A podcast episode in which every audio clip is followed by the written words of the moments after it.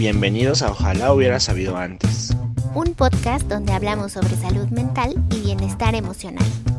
Exploramos todo aquello que nos hubiera gustado saber antes. Para que puedas tomar mejores decisiones y vivir una vida más equilibrada y feliz. Empecemos. Amigas, amigos, amigues, qué gusto saludarlos en su podcast de confianza. Iniciando ya esta cuarta temporada, episodio 31.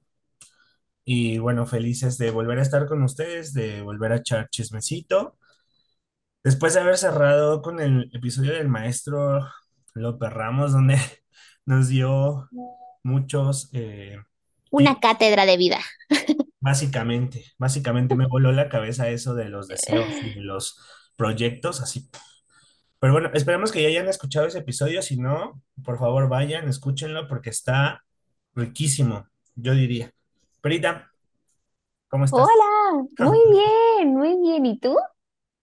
Bien, feliz de iniciar esta cuarta temporada y vamos a conquistar el mundo otra Sí, vez. sí, muy feliz de ya tenerlos otra vez aquí, escuchándonos o viéndonos. La verdad es que estamos súper contentos de eh, ahora sí que reiniciar esta temporada, esta nueva temporada, este, con nuevos contenidos y escuchándolos, porque muchos de los eh, episodios que van a escuchar en esta temporada salen a partir de los en vivos que hemos tenido, los comentarios, entonces están hechos para ustedes. Exacto, y, y pues no se pierdan, síganos en YouTube, no se pierdan porque estamos haciendo un en vivo al mes. Y Sí. Pues ahí podemos como más interactuar más fácil, ¿no? Entonces, síganos en YouTube, por favor. Sí, totalmente. Qué gusto tenerlos aquí y ¿de qué vamos a hablar hoy, César? Hoy vamos a hablar de muchos temas. eh, Espérame, espérame, espérame. Seguramente nosotros ya estamos muy convencidos de que todos los que nos escuchan nos conocen, pero bueno, los saludamos César y Perita y el día de hoy vamos a hablar de... de tres temas importantes y cómo se relacionan. Uno es eh, los tipos de crianza o estilos de crianza. No sé cuál es el nombre correcto, Prita. Estilos, estilos. Estilos de crianza. Vamos a hablar de los tipos de apego y vamos a hacer al final la relación con la responsabilidad afectiva. ¿Por qué estos tres temas? Porque, pues bueno, son el caminito tal vez para hacer una relación sana, tener relaciones sanas. Y porque hablar de uno separado o hablar de todos separados, creo que queda corto a la reflexión y al análisis. Y sobre todo al entendimiento, ¿no? De, de todos aquellos que estamos como en la vía de tener relaciones más sanas.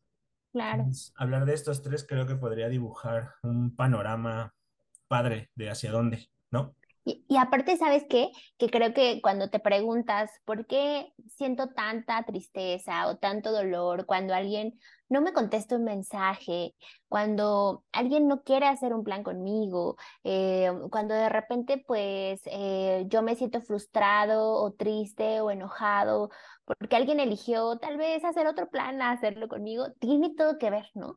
Tiene todo que ver con cuáles son tus apegos, cómo los has vivido desde que eras chiquito eh, y cómo ahora te relacionas con eso que se formó, pero que se puede transformar. Eso es súper importante. Sí se formó en la infancia, pero lo puedes ir modificando para que puedas tener relaciones más sanas contigo mismo y con los demás. Correcto. Y, y hablar de responsabilidad afectiva es esto. Al final, conocer de dónde vengo, conocer mi historia y decir, bueno, ahora dónde voy. Entonces, aplicar la responsabilidad afectiva al tema de girar los engranes y hacer el cambio, pues implica eso, ¿no? Que pues se pueda tener una relación más sana con el entorno, conmigo mismo, con todo el mundo y estas emociones que, que están ahí, ¿no? Haciéndonos Sí. que el sufrimiento es, es, es, mere- es merecedor, ¿no? Si no, si han pasado esto, si conocen a alguien que está pasando esto, compártanle este episodio, pues porque precisamente vamos a hablar de esos temas. Y para iniciar, pues tenemos que empezar a platicar un poquito acerca de qué es el apego y dónde surge, ¿verdad, César? Sí, e- el apego eh, eh, nace de estas como nuevas corrientes en psicología, eh, donde pues e- el, el tema de la ciencia fue como más enfocado en el desarrollo de el desarrollo humano, ¿no? Como estas corrientes humanistas que, que vinieron eh, como después de la Segunda Guerra Mundial después de el tema este de, lo que pasó con los eh, sobrevivientes del, holocausto, holocausto, holocausto, y entonces eh, empezaron como a, preguntarse cómo es que ellos sobrevivieron y todo ese tema, ¿no? ¿Qué los mantenía? Y entonces este tipo de cosas empezaron a darle más peso a la psicología que tenía que ver con los estados, eh, pues, internos de las personas y nacen nuevas corrientes, nuevas teorías y dentro de esa está, pues, eh, la teoría del apego, del apego emocional, que si mal no estoy, el autor principal es Bowley. Entonces, viene... Sí, John Bowley. Ajá, él viene un poco como de ahí, de donde nace esta forma de ahora ver al ser humano, el desarrollo. Y bueno, él fue básicamente el iniciador de la teoría del apego, en donde describía, en base a las investigaciones, la relación que tenían los niños, niñas, con sus papás. Y eh, fue describiendo y entonces generó este, cuatro grandes, digamos que campos de, o descripciones de cómo era el apego, ¿no? Pauli, la verdad es que eh, es de los pioneros en hablar de qué tanto eh, un niño puede relacionarse emocionalmente. Pero en el caso de Bowley, lo que él identificó es que hay una tendencia de los seres humanos a tener un vínculo afectivo con alguna persona en específico en un tiempo específico. Es decir, imagínense cuando ustedes eran niños o recuerden un poquito cuando eran niños, con quién se llevaban o con quién estaban más apegados, ¿no? Puede ser con papá, con mamá, con una abuelita, con un hermano.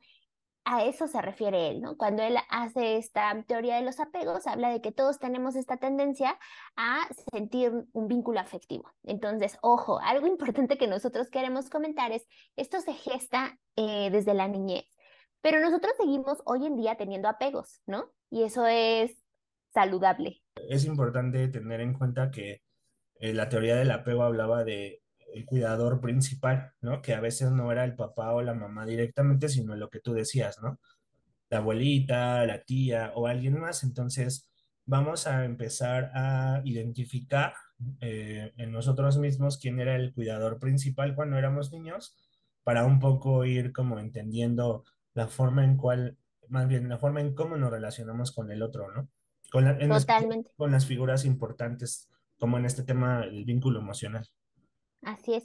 Y que este vínculo emocional o vínculo afectivo, pues tiene que ver totalmente con cómo nos criaron, ¿no? En los estilos de crianza que nuestros papás utilizaban para relacionar, relacionarse con nosotros y evidentemente un poco que nosotros conociéramos el mundo. Dentro de los estilos de crianza, pues podemos encontrar varios, ¿no? Y de hecho hay cuatro muy, muy, muy grandes, que valdría mucho la pena que ustedes se preguntaran cómo es que sus papás se relacionaban con ustedes al criarlos, ¿no? Al poner reglas, al dar premios, al pasar tiempo juntos. Entonces, uno de esos estilos es el estilo autoritario. ¿No?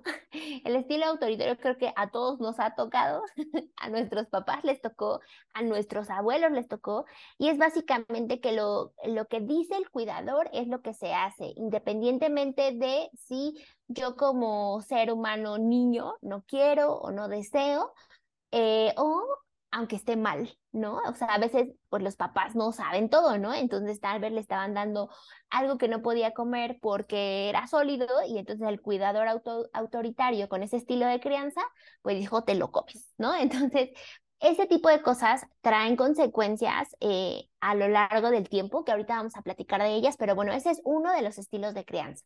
Y, y, lo que resalta del estilo de crianza y de la forma en cómo nuestros papás nos educaron, digamos, entre comillas, pues es que en este la inflexibilidad es el, el autor principal, ¿no? O sea, no hay una capacidad no, de, de, reconocer mis errores y por lo tanto es eh, como esta idea de, de, la inflexibilidad del pensamiento y la rigidez emocional. Claro. Creo que es como el estilo más representativo de cómo educaron a nuestros papás eh, o a los abuelos y entonces literalmente venir de un campo de concentración, pues solo hace que el niño tenga miedo, ¿no? Como una de las emociones principales.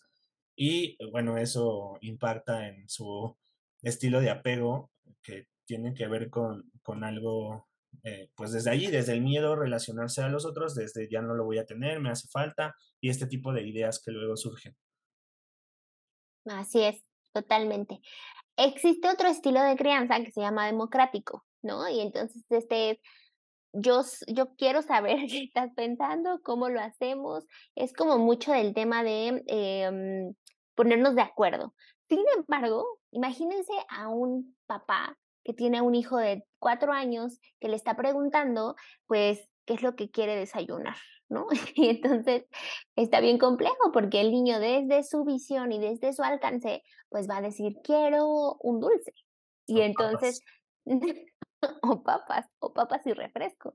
Y entonces, en ese sentido, ese estilo democrático, aunque en algunos casos puede ser em, funcional tal vez a una edad mayor, eh, eh, cuando son chiquitos, pues es bien complejo, porque entonces, si yo quiero desayunar papas y refresco, y entonces el estilo democrático dice, bueno, está bien, ya nos pusimos de acuerdo en que sí son papas, ¿no? Tal vez no el refresco, pero sí son papas. Entonces, sí convierte y pone en peligro la integridad física, emocional del niño. Ojo, no es que una sea mejor que otra, sino que ahorita les vamos a dar una propuesta del, del por qué pensamos que hay que hacer algo a la medida y algo con nuestra historia y algo con nuestro contexto. Eh, y bueno, este es una, un ejemplo del estilo democrático. Y tal vez este estilo sea el más saludable, entre comillas, en, en, el tema de que se le pregunta al niño, ¿no? Y el niño existe en la diada de forma un poco más autónoma y, y tal vez pensando en que el, el, niño pueda aprender a tomar decisiones, que es algo importante que, que impacta en la vida adulta. Sin embargo, pues hay cosas que no se pueden negociar. Entonces, no del todo es como, como un estilo, aunque a veces en la literatura sí establezcan, ¿no? Que este, que este estilo de crianza establece normas y límites, a veces los papás se pasan de buena onda, ¿no? Hay un riesgo, este, no es que estemos en contra, sino más bien hay un riesgo precisamente por, eh, dependiendo la edad del niño, ¿no? Aunque genera comunicación, aunque genera esta facilidad de la toma de decisión, sí es importante que el papá tenga el papel activo de papá, ¿no? O sea, porque si no, sí se vuelve un poco complicado. Exacto, sí, y, y bueno, aquí hay que tener en cuenta que las formas en cómo el niño puede ir resolviendo problemas o tomando decisiones, pues va en función de cuántos años tenga, ¿no? O sea, he visto preguntarle a mis sobrinos, este, ¿qué quieres? Y entonces lo que tú dices, yo quiero esto, ¿no? Y ya para que no esté molestando, pues se lo dan, ¿no? Entonces, no, tampoco es así. Así es, súper. Otro de los estilos de crianza tiene que ver que, con el estilo permisivo, ¿no? Eh, son estilos en donde no existe como un tema de control y entonces eh, se le permite hacer lo que quiera al niño y entonces esto también lo pone en riesgo de su integridad física, emocional. Entonces es un tema de tú haz lo que quieras. ¿Saben qué pasa? Hay un ejemplo muy bueno de mamás o papás primerizos que de repente dicen, no quiero hacerle daño a mi hijo. ¿No? Entonces, como no quiero hacerle daño a mi hijo, no le voy a, a gritar, no le voy a decir nada, no le voy a poner reglas, que él haga lo que quiera, porque es el rey o la princesa de la casa, ¿no? Y entonces este estilo pues sí es complejo precisamente porque dejar todo esto libre pues da la posibilidad de que se tomen las decisiones o que no se tomen, ¿no? Sí, y el niño queda como en la deriva, ¿no? O sea, en el sentido de, justo porque su edad mental no le permite tomar decisiones adecuadas, ¿no? Y pensando en la impulsividad de los niños y todo, este tipo de cosas, eh, este estilo pues permite eso, ¿no? Que el niño pueda subirse a las televisiones y ese tipo de cosas como, como no tan adecuadas para la convivencia eh, social, ¿no? Con los otros y establece pues este tipo de cosas, ¿no? Que ya hablaremos de sus impactos. Ajá. Y que muchos de los papás con este tipo de crianza quieren ser amigos de sus hijos, ¿no? Exacto. Y ese es un gran error. O sea, nosotros no tenemos hijos, ¿no? pero, pero hemos sido hijos. Y entonces la verdad es que sí es un tema delicado, pues porque al final tú siempre vas a ser su papá, ¿no? Entonces, ser amigo de tu hijo es muy riesgoso, pues porque nunca se va a lograr de forma completa, ¿no? Entonces sí, esa es una de las características también. Y que no tiene nada que ver con la confianza, o sea, la confianza es un proceso en donde el niño puede, o la niña, ¿no? Puede acercarse a ti y decirte, me está pasando eso, que no tiene nada que ver con, con cuando somos amigos estar a la par del niño. Funciona, sí, pero a veces no, no trae como, como en el niño esta idea de que hay que respetar a alguien en el sentido de que hay normas y, y, reglas, ¿no? Y entonces el papá funciona como, como esa figura, en los primeros años del niño funciona como en esa figura de que existe algo que se llama reglas o normas de convivencia y cuando el niño ya es adolescente, si esa figura al principio no quedó bien establecida, cuando se traslade a un comportamiento más social de tipo que, convi- que, que conviva con otras personas, entonces esta figura de, de poder y autoridad no está bien establecida y por lo tanto cuando el niño sea adolescente no va a tener o no va a respetar, ¿no? Las, las, las, las reglas de convivencia social. Entonces, por eso es bien importante esta figura, porque al rato va a determinar la conducta del adolescente y del adulto, ¿no? Totalmente de acuerdo. Y lo que siempre hemos platicado, ¿no? O sea, al final, el cómo nos relacionamos eh, impacta en el otro, ¿no? Si tú vas por la vida eh, pegándole a la gente, seguramente vas a tener consecuencias. Aunque sea tu deseo, aunque sea lo que tú quieres hacer, es muy complejo porque no es algo permitido, ¿no? Entonces, sí, yo creo que eh, ese, ese punto es bien importante, determinar que, eh, entender que los padres pues juegan ese papel. Este, quiero hacer un- una, una acotación, una idea que me vino. Eh, ¿se acuerdan cuando el presidente, en tono de burla, tal vez podemos llamarlo así, decía, ¿no? Oigan, señoras, mamás, jálenle la, la- las orejas a sus hijos delincuentes, una cosa así decía. Implica esto, ya lo hemos hablado también en otros episodios, ¿no? Eh, el tema es como, como respetar y que tiene que ver con la responsabilidad afectiva también. Respetar eh, que hay cosas que no se pueden hacer y que mi, y que mi eh, bienestar no puede estar por encima del bienestar de los demás. O sea, una cosa para que pueda funcionar la sociedad, digamos, de una manera normal, ¿no? Es este tema de, de de poder respetar lo que los otros quieren y lo que yo quiero, ¿no? Entonces, cuando el presidente hacía este tipo de cosas, pues hablaba de eso, ¿no? Que a veces los individuos no respetamos las reglas sociales, pero sí respetamos a la mamá y la respetamos no porque no porque sí sea un respeto de fondo, sino a lo mejor porque hay miedo de fondo, ¿no? Porque nuestra mamá es nuestra mamá o nuestra mamá nos castigaba, nos pegaba, lo que sea, ¿no? Que tampoco es una, una forma sana, ¿no? El respeto es más bien como esta capacidad que tiene el individuo de decir, yo no puedo transgredir tu, tu bienestar, ni tampoco voy a transgredir el mío, ¿no? Como, como ese estilo en donde podemos aprender sin que sea castigado o sin errores, o sea, sin, sin la necesidad de un estímulo negativo, ¿no? Poder respetar lo de los demás y que esto se aprende en la infancia. No sé si fui claro con mi idea. Sí, sí, sí, sí, o sea, creo que el ejemplo es, es muy bueno precisamente porque marca a los padres como esta autoridad más allá de la autoridad pública, ¿no? Incluso, pero se relaciona, indudablemente se relaciona, ¿no? Este, mm, sí, totalmente, se entendió. Ahora sí, ya, perdón. Nada te preocupes. Eh, estábamos a punto de hablar del estilo eh, de crianza negligente, en donde existen padres ausentes, que incluso un poco, pues no hay esta cuestión afectiva hacia los niños y entonces es como, no me importa, no me interesa, no estoy involucrado y entonces son niños que generalmente pues son cuidados por una persona diferente eh, cuando los papás deciden ser, deciden no estar en la crianza, ¿no? Eso es súper importante porque hay papás que deciden estar, pero por las cuestiones del trabajo, por cuestiones em, que tienen que ver con, con obtener un ingreso para poder darle eh, algo al niño, pues no están tan presentes, pero sí son afectivos y sí están presentes cuando realmente tienen el tiempo después, por ejemplo, de su trabajo, ¿no? Entonces, sí es muy diferente porque el otro decide no estar y no ser afectivo a el papá que trabaja todo el día, pero sí está cuando tiene estos tiempos con él, ¿no? Entonces, el negligente es básicamente no me molestes, ¿no? O sea, no quiero saber de ti no estoy como siendo parte de tu desarrollo y está bien fuerte, ¿no?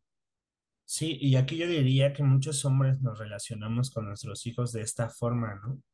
En donde el papá es satelital, en donde el papá está solo circundante y, está involucrado cuando hay temas complicados de conducta, por ejemplo, ¿no? Y bueno, una cosa importante aquí y un poco ya como yendo hacia el tema del apego es que tanto contacto físico y emocional hay con los cuidadores principales o los, y o los padres, ¿no? Claro. Entonces, bueno, este estilo último implica pues que mm, básicamente a veces ni te hablo, ¿no? Entonces, el niño crece así, con, con figuras de apego en la televisión o en la calle o en algún otro lugar. Y eso está pues complicado, ¿no? Sí, totalmente. Pues porque al final esos vínculos que tendrían que pasar de niño, pues no pasan. O pasan con personas que no tienen que ver precisamente con mi círculo cercano. Ajá, ajá. Entonces, pensamos en las, en las, eh, en las familias numerosas, en donde vivíamos todas y todos juntos, ¿no? Tíos, primos y así.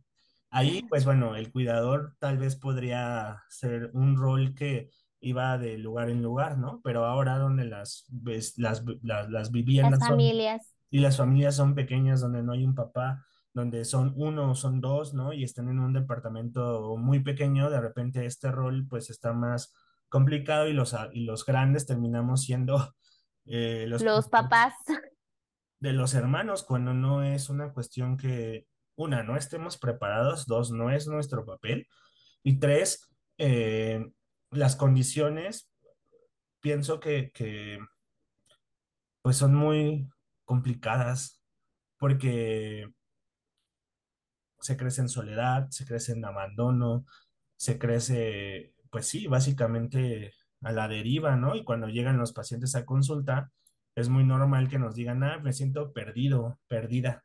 Pues sí, porque no hubo como esta guía, ¿no? Claro. O la otra, en el mejor de los casos, pues los abuelos entran al ruedo, ¿no? Y los abuelos empiezan a educar a los, a los hijos no a los, a- no a sus hijos, sino a los hijos de sus hijos.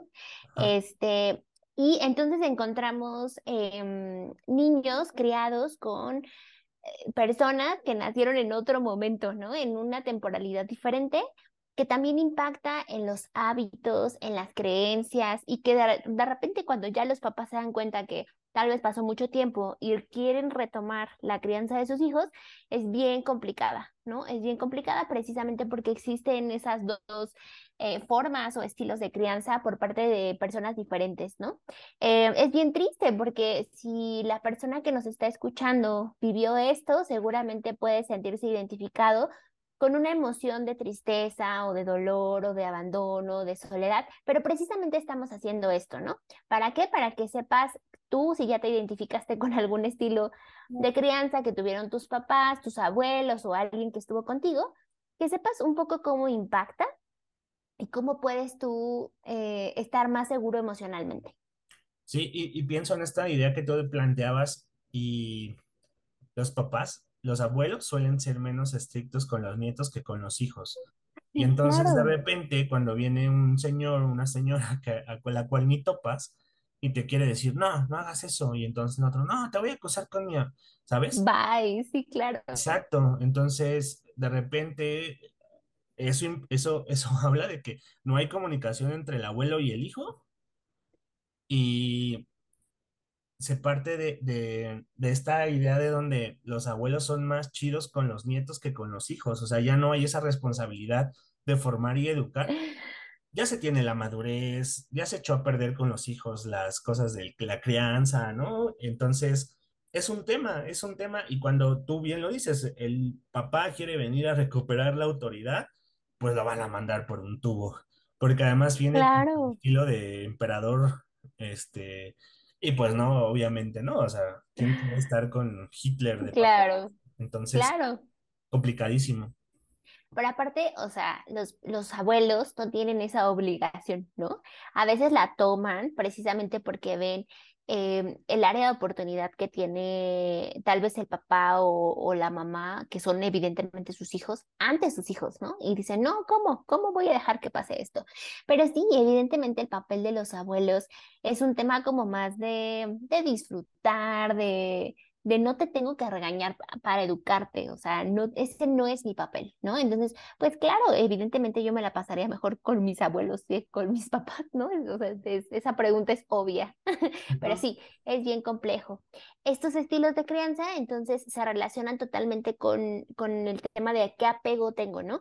Yo te platicaba cuando estábamos planeando el, el episodio que a mis, a mis pacientes siempre les digo, ¿no? En el tema del estilo de crianza, hay dos extremos, uno que es el autoritario y otro que es el totalmente permisivo, y la posibilidad en medio de moverte entre lo que necesites, ¿no? Entre que lo, que necesites como papá, lo que quieras para tu hijo, eh, con las condiciones que tú eh, creas más convenientes también para su desarrollo.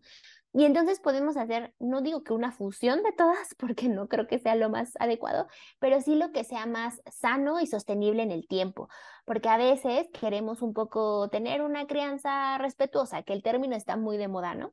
Y como que tuvo un auge. Y tal vez no tenemos el tiempo para esperar a que mi hijo, a mi hijo se le pase el berrinche en el súper, ¿no?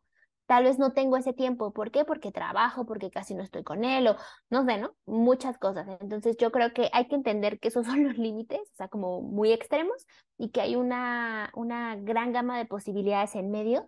¿Para qué? Para atender el desarrollo integral del niño.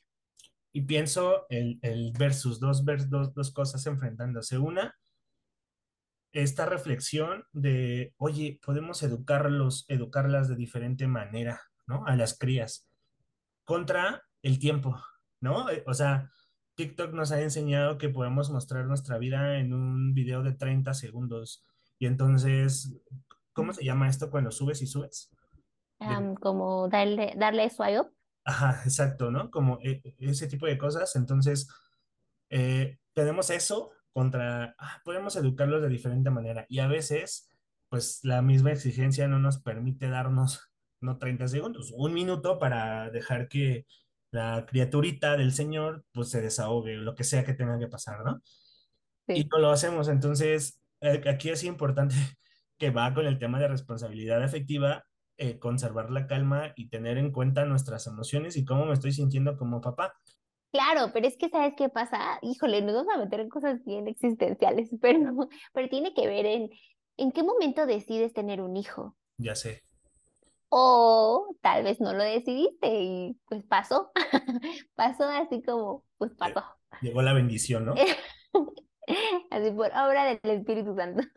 Y entonces, o sea, todo parte de ahí, ¿no? Porque Tal vez hay personas que extienden un poco este proceso porque quieren estar lo más listas posibles, ¿no? O sea, lo más eh, desarrollados emocionalmente o hábiles emocionalmente hablando. Pero hay personas que no, ¿no? O sea, que tienen hijos y que no tienen esta habilidad o tal vez esta, esta habilidad un poco de ser tolerantes, de un poco analizar la situación. Y ese es un caos porque pues cuando llega otra personita que es el caso del hijo, el bebé, y te dice, ok, aquí estoy, estoy listo para que me digas cómo es que es el mundo. Y que tú le digas desde tu parte más dolorosa, más triste, cómo es el mundo, pues sí, está cañón.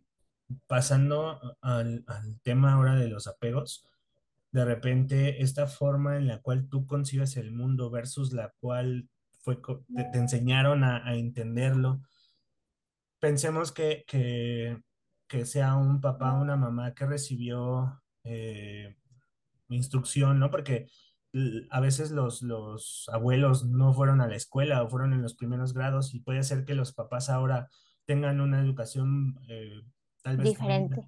Media, superior, por ejemplo, ¿no? Alguna cuestión así, pues hace un poco la diferencia, ¿no?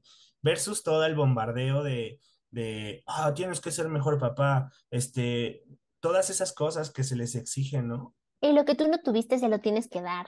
Exacto, ¿no? Y esta idea de yo no quiero tratarte como a mí me trataron, yo sufrí, que quién sabe qué, ¿no? Como ese tipo de cosas que, que suenan más a un capítulo de La Rosa de Guadalupe que a, a, educación emocional como tal, pues viene, viene a sumar esto, ¿no? Entonces, un poco identificando nuestro, como ya lo estamos planteando, nuestro cuidador principal y la relación con él, nuestro tipo de crianza, Ahora pasándole al tema bonito de los apegos, eh, pues e, está en primer punto, reconocer que un apego es importante. ¿Por qué? Pues porque genera eh, una calidad del vínculo emocional que yo tengo con el otro o la otra, ¿no?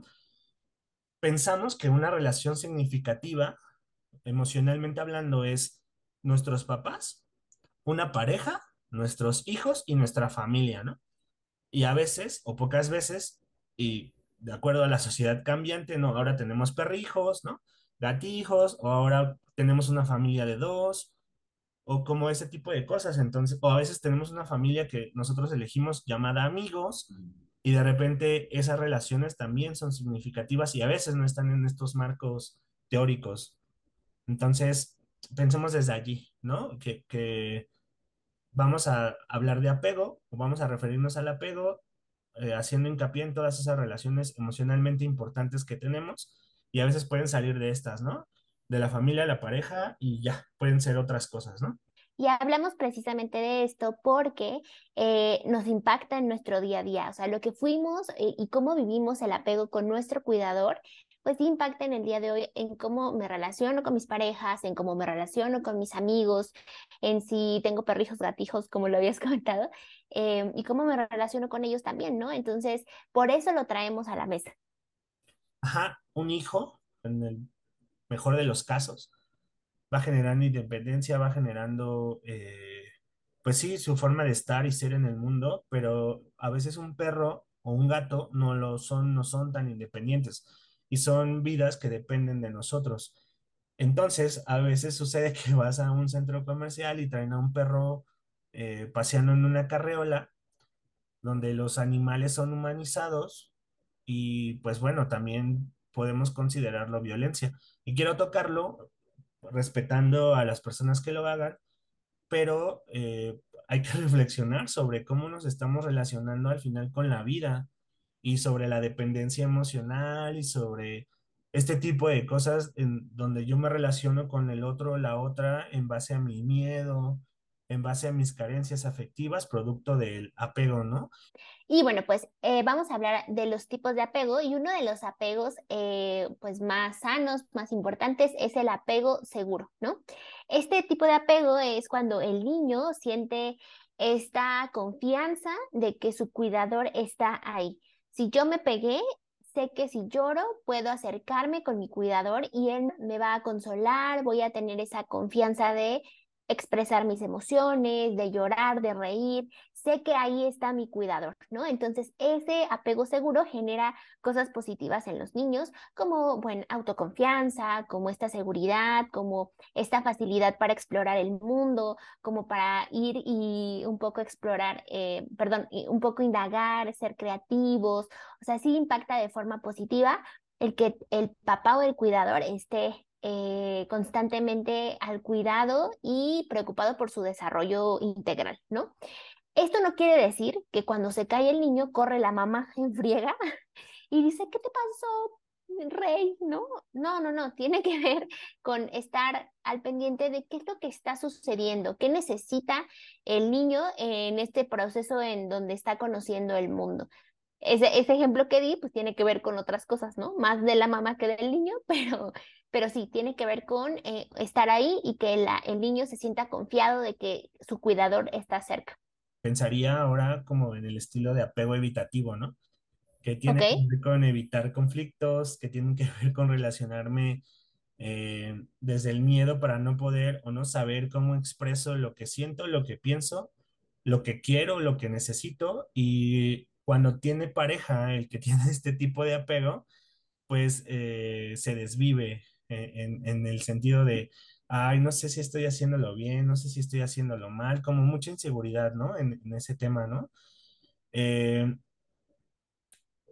creo que podríamos decir que los casi algo son un poco, un poco mucho este, este, este tipo de apego, ¿no? Porque suele haberse, suele haber no, no un compromiso, ¿no?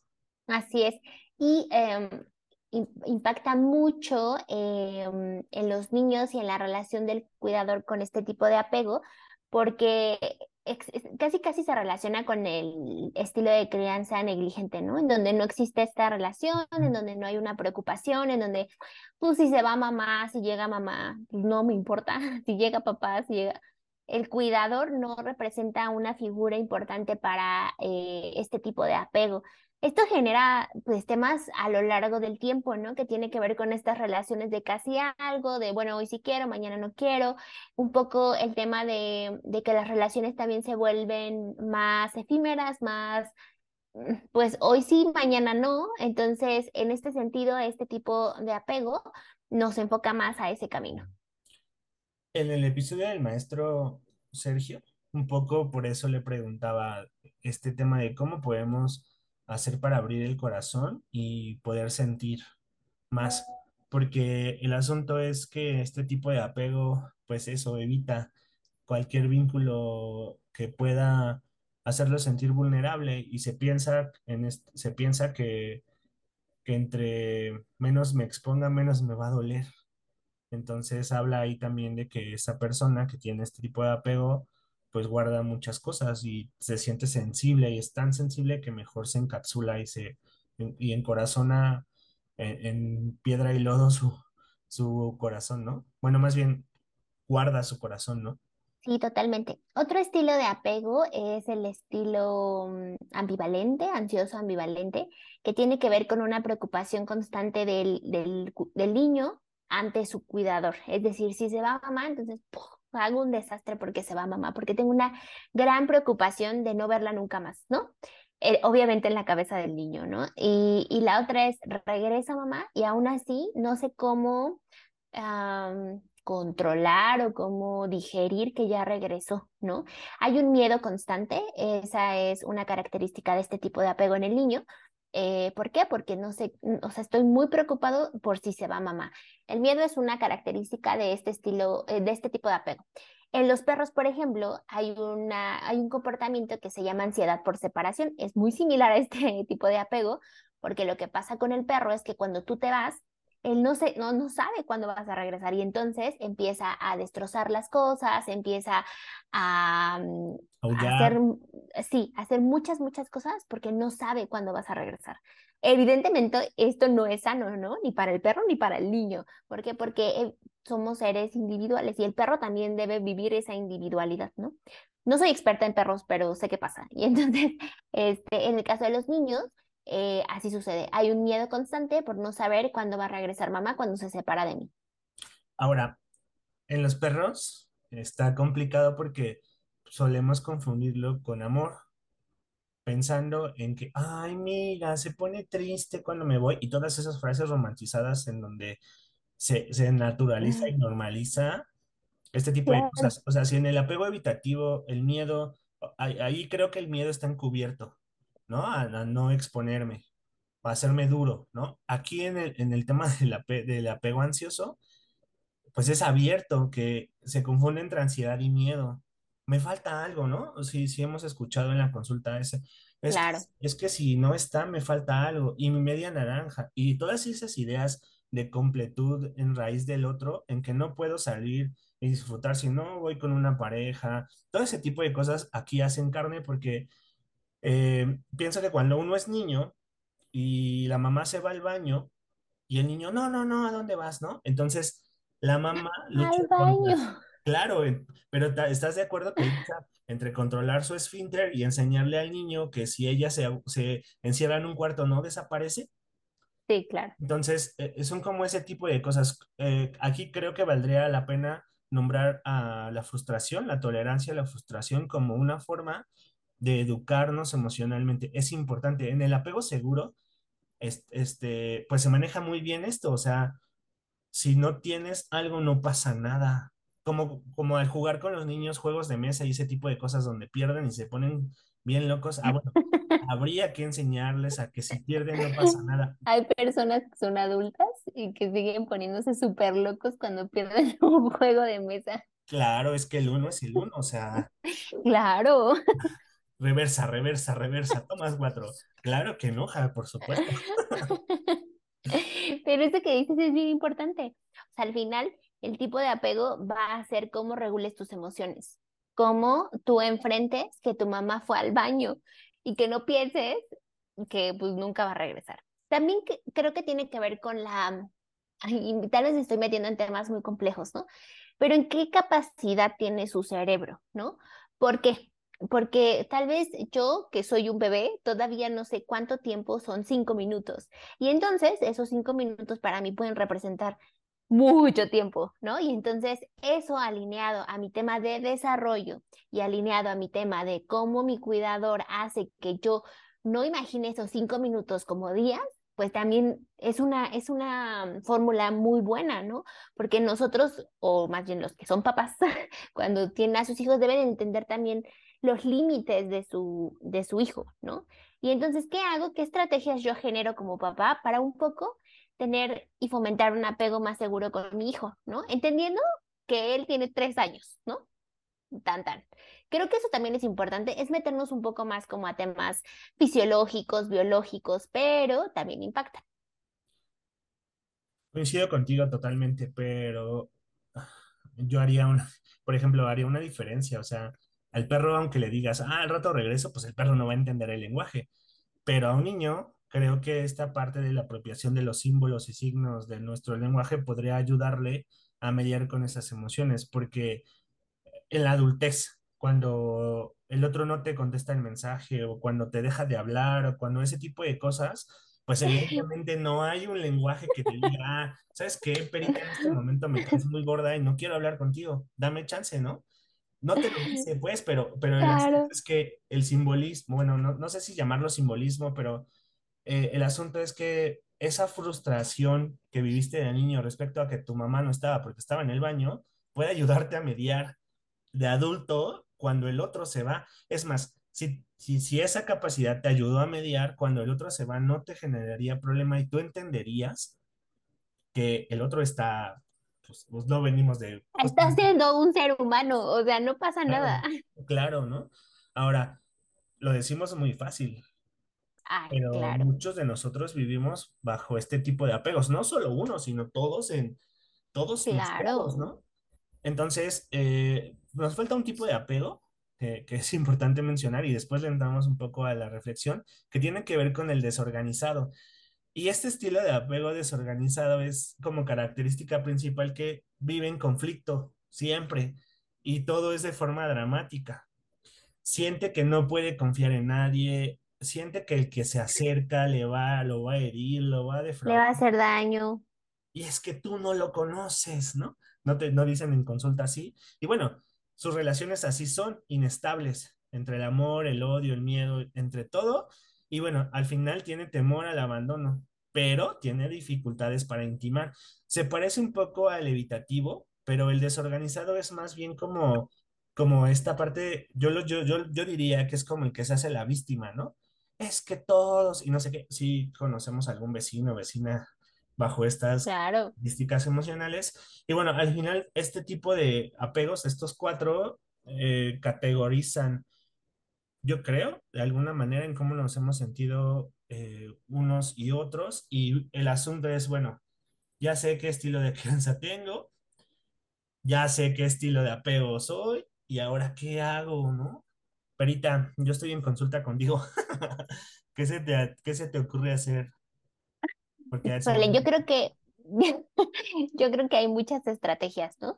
Yo creo que entender un poco eh, cómo nos criaron nos da la posibilidad de saber qué es lo que nos duele hoy en día. Pero ojo, a veces no lo sabemos, a veces no lo recordamos o incluso pues tenemos una pelea con eso o no queremos incluso meternos ahí. Eh, esa sería una. Si tú conoces un poco cómo te educaron tus papás y lo y tienes y vives bien con esa con esa situación, entonces tienes un puntito extra, ¿no? O sea, hay posibilidad de que entiendas más a profundidad qué es lo que está pasando. Ahora, pregúntate un poco qué es lo que sientes con tus relaciones de amigos, laborales, de pareja. ¿Qué pasa cuando alguien te rechaza? ¿Qué pasa cuando alguien no te contesta en el tiempo que tú quieres?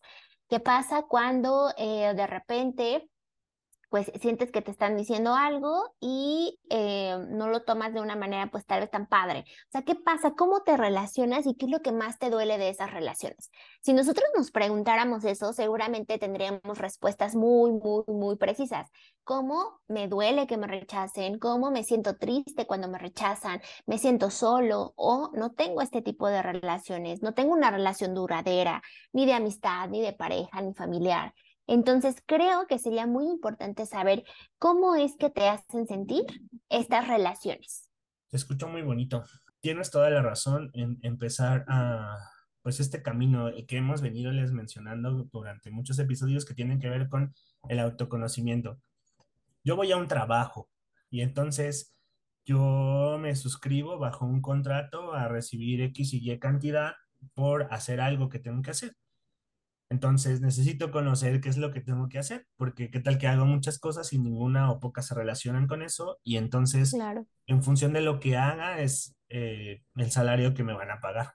Lo estoy poniendo así porque creo que al reconocer mis emociones, al reconocer mi historia y al saber dónde estoy parado, puedo tener una mejor tarararán, responsabilidad afectiva. Tan, tan, tan. Ajá, o sea, iba a comentar hace un rato que estamos tan sobreinformados que creemos que los otros son irresponsables afectivamente. Y eso no es cierto. El asunto aquí es como, ¿qué voy, qué- o sea, qué tengo que hacer para yo sentirme bien? Eso implica, implica, uno, responsabilizarme de mis emociones y dos, aceptar o no aceptar de los demás lo que me dan o no me dan. Es decir, si yo sé que mi pareja eh, de repente es así, se tarda mucho en contestar o no es tan cariñosa o ese tipo de cosas, yo tengo que decidir si eso lo quiero o no lo quiero en mi vida.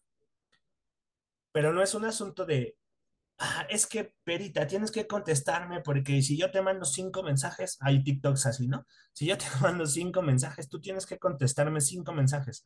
Pero a lo mejor Perita está con mil ocupaciones y no puede. Y entonces yo me enojo creyendo que Perita es irresponsable efectivamente porque no me contesta, cuando no es así.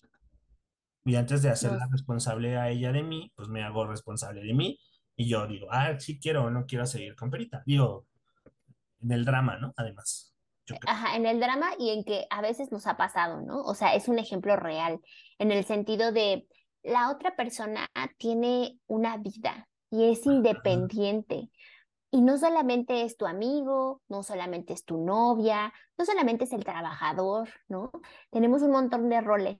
Tenemos el rol de hijos, de hermanos, ¿no? O sea, tenemos muchos roles. Y entonces cuando una persona eh, nos está pidiendo y nos está exigiendo este nivel de atención que él o ella necesita, pues es muy centrado en el yo, yo, yo, yo, ¿no? Yo necesito, yo quiero, yo espero. Pero eso es bien, bien peligroso, porque lo único que te va a generar es frustración. Si es que la otra persona tiene em, esta cuestión de la independencia emocional, esta cuestión como de sus emociones muy claras, porque si no, le va a entrar al juego contigo, ¿no? Le va a entrar al juego contigo y lo que va a pasar es que van a tener una relación súper, súper complicada, en donde yo necesito que tú estés al 100% conmigo todo el tiempo, así al mil, ¿no? Y eso es muy complejo porque no siempre puede ser el algo de alguien. Te pierdes. Pienso que las personas que tienen apego seguro difícilmente entrarían en una relación con alguien que tiene apego ansioso Claro, o ambivalente o el otro que era desorganizado, ¿no? O sea, difícilmente porque pues ellos saben lo que quieren. claro. Entonces, lo, también lo hemos comentado en algunos episodios. O sea, aquí para entrarle con una pareja hay que saber lo que quieres y luego negociar eso que quieres, porque que yo lo quiera no significa que tenga que suceder así. porque el otro es un ser que tiene también sus necesidades y entonces si mi necesidad es de cariño, pues a lo mejor no necesito una pareja y necesito un peluche, ¿no? El que pueda hacer, digo, estoy jugando pues con mi comentario, Sí, pero, pero si yo tengo una necesidad de cariño y afecto, que, que en realidad todas la tenemos, de repente te tendría que preguntarme si mi pareja tiene que ser esa, ese proveedor de cariño y afecto, porque si lo tengo bajo esa concepción, de repente yo creo que me puede volver muy exigente en la relación y terminar al, al otro fastidiándolo, ¿no? Y la relación puede convertirse en lo que yo quiero, lo que yo necesito, lo que tú decías, ¿no? Solo, solo circunda en, en lo que, en mis necesidades, ¿no? Y está súper triste, ¿no? Porque Claro. ah, desde la parte en la que exige y en la que dice yo necesito, yo quiero, empiezas a cosificar a la otra persona. Y cuando la cosificas, y en- entonces pierde el sentido de su vida, ¿no? De su propósito. Y entonces es, ah, pues yo quiero esto a las 9, a las 10 y a las 11. Después yo tengo cosas que hacer y entonces, pues tú piérdete. Eso en la otra persona, cuando ya está metido en esta onda de yo soy lo que tú quieras, pues lo hace perderse, ¿no? Y por eso tanto, tanto drama y complejidad cuando a veces estas relaciones terminan, porque ahora qué soy si era todo lo que tú querías que fuera. Cañón, ¿Qué cañón. soy? Pues en teoría no tendría que pasar eso si estuvieras Mm, consciente, ya sé. pero pasa. Entonces, si yo me relaciono en función de mi carencia afectiva con otra persona, no voy a hacer más que mi carencia afectiva crezca. O sea, difícilmente. En teoría, tendríamos que estar con alguien que- con el cual pudiésemos estar en paz, tranquilos y todas esas cosas, pero pues a muchos nos gusta el drama y nos gusta el arrebato y nos gustan esas, ese tipo de cosas que nos hacen sentir mal. Entonces, sí valdría la pena mucho tal vez sentarse en, un consultorio a reflexionar sobre este tipo de cosas, pensando que sufrimos un buen, ¿no? Y la otra es que un poco regresando a lo que hablábamos desde el inicio, es pues tal vez yo me acuerdo que mi mamá, ¿no? Y esto es un ejemplo, no es cierto, mamá, tú no me hacías eso, Este, pero tal vez yo me acuerdo que mi mamá me decía, y ya no te voy a querer, ya no te voy a querer porque has- estás siendo un niño malo, ¿no? Y entonces tal vez mi mamá me dejaba ahí y yo le lloraba y le lloraba y mi mamá lo que hacía era que me ignoraba y se iba, ¿no? Y entonces eso que yo viví con las personas que inicialmente te tienen que dar amor y seguridad, porque eso es el papel de un papá, ¿no? O sea, al final ellos son los que biológicamente están hechos para eso en el sentido de, darte esta, esta seguridad pues es muy claro cuando sucede en la vida adulta y de repente quieres vivir otra vez este drama, ¿no? Se te hace muy natural vivir este drama. Entonces, pues sí, viene desde ahí.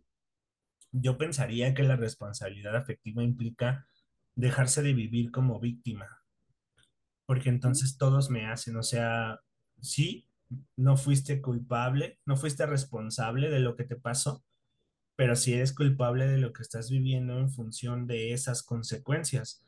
Y la responsabilidad afectiva implicaría eso, decir sí, sí fui lastimado, reconocerse, sí me violentaron, sí lo que sea, y ahora estas consecuencias que estoy viviendo en función de esa eh, relación con mis cuidadores me están impactando en la vida. No puedo tener una pareja o las parejas que tengo son tóxicas o ese tipo de cosas.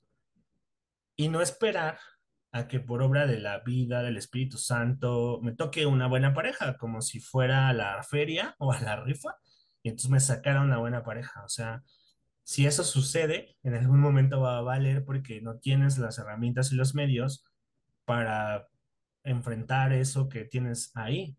Entonces, tampoco es, o más bien yo diría que es muy romántico esperar a que llegue alguien que me trate como yo quiero y, o sea, sí puede pasar, pues, pero, pero sería muy egoísta de mi parte esperar a que llegue alguien con quien curarme, con quien sanar mis heridas y todas esas canciones románticas que suelen, no creo que sea, de esa forma, ¿no?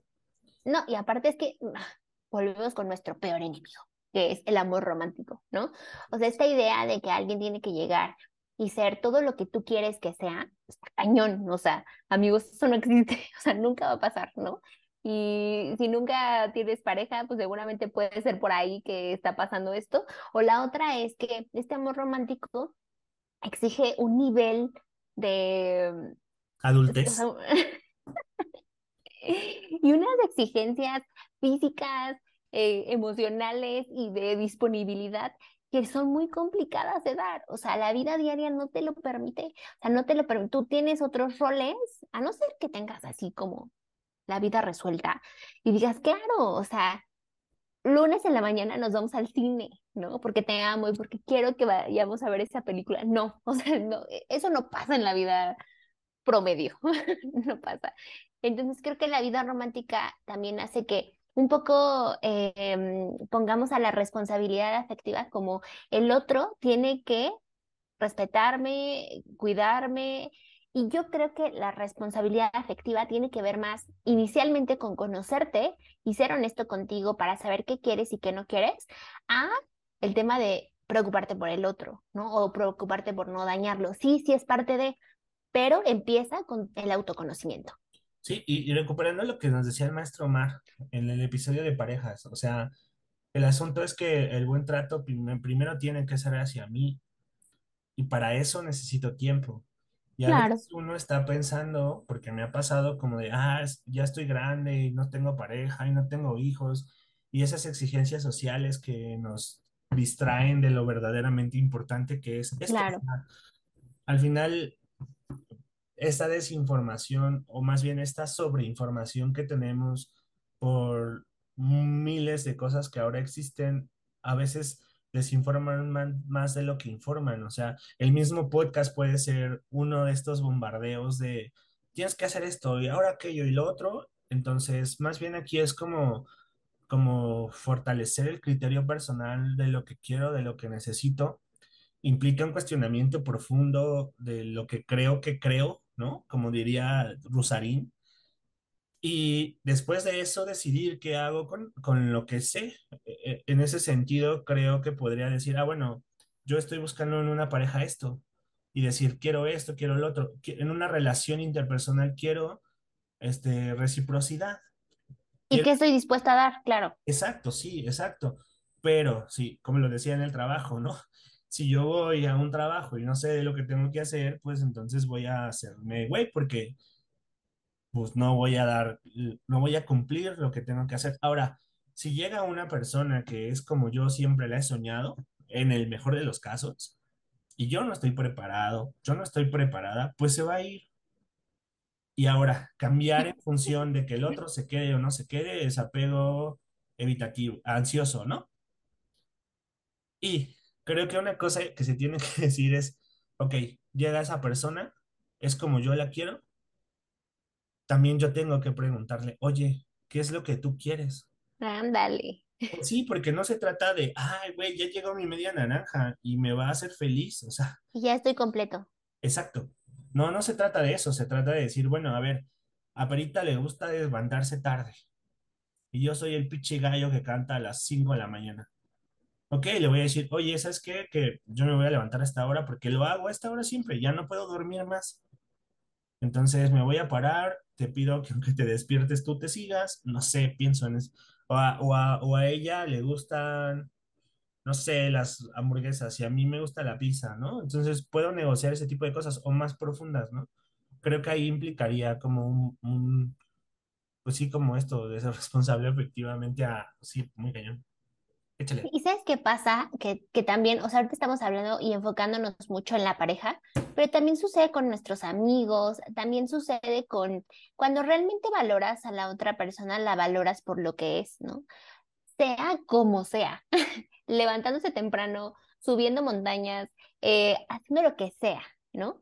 Y entonces creo que parte también del amor tiene que ver y de la responsabilidad social, social em, responsabilidad em, afectiva. afectiva. Tiene que ver con eso, con saber que la otra persona no va a estar todo el día contigo, no tienen siempre los mismos intereses, ¿no? Y es, está bien, porque es un individuo, y es un individuo que tiene una toma de decisión propia, una historia propia, aunque esté contigo, aunque comparta tiempo contigo, ¿no? Este tema de la propiedad, mm, es otra cosa que impacta, ¿no? Y entonces, como tú eres mi amiga, como tú eres mi amigo, como tú eres mi novio, entonces tienes que meterte a mi rutina, a mi contexto, pero en realidad sí somos amigos, ¿no? Yo también soy tu amiga, pero sé que tú tienes algunas actividades con otras personas, sé que tú te sientes mejor con, eh, no sé, tal, tal persona o tal actividad que yo igual y no me siento tan bien, ¿no? Y que está bien no cambiar para estar siempre contigo, ¿no? O sea, sí siento que estas películas súper románticas en donde yo dejé todo por ser para ti y yo fui al fin del mundo por, ¿me explico? O sea, ese tipo de cosas que son muy románticas, pero que son poco reales, pues sí impactan en el tema de cómo yo tengo una relación con el otro, ¿no? Y que al final determinan la calidad de la relación. Entonces, cuando tú decías que estoy dispuesto a dar, pues implica eso, que yo también pueda ceder y que no tiene nada que ver con que yo me pierda. Creo que ahí habría que hacer la diferencia. O sea, yo no quiero que tú estés conmigo porque yo tengo miedo a estar solo o sola, sino más bien yo quiero estar contigo porque es una decisión Claro. personal, ¿no?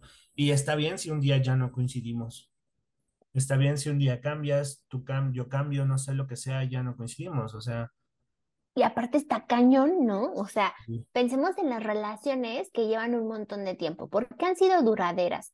Pues seguramente porque han podido adaptarse a estos nuevos cambios, porque no somos las mismas personas. Incluso creo que podríamos poner un ejemplo entre tú y yo, César, de cómo nuestra amistad ha ido cambiando y yo creo que se ha ido fortaleciendo precisamente porque somos, em, somos empáticos con el otro, porque identificamos cuáles son el contexto en el que está viviendo el otro y lo entendemos, ¿no?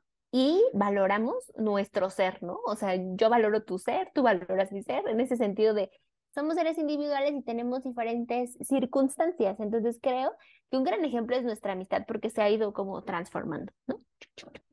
Y, y sí, sí, estoy de acuerdo contigo y al final yo le daría también como este tema o el peso al tema de lo afectivo en relación a cuánto me he permitido que me conozcas y cuándo, cuánto tú has permitido conocerte como más allá de la superficialidad, ¿no?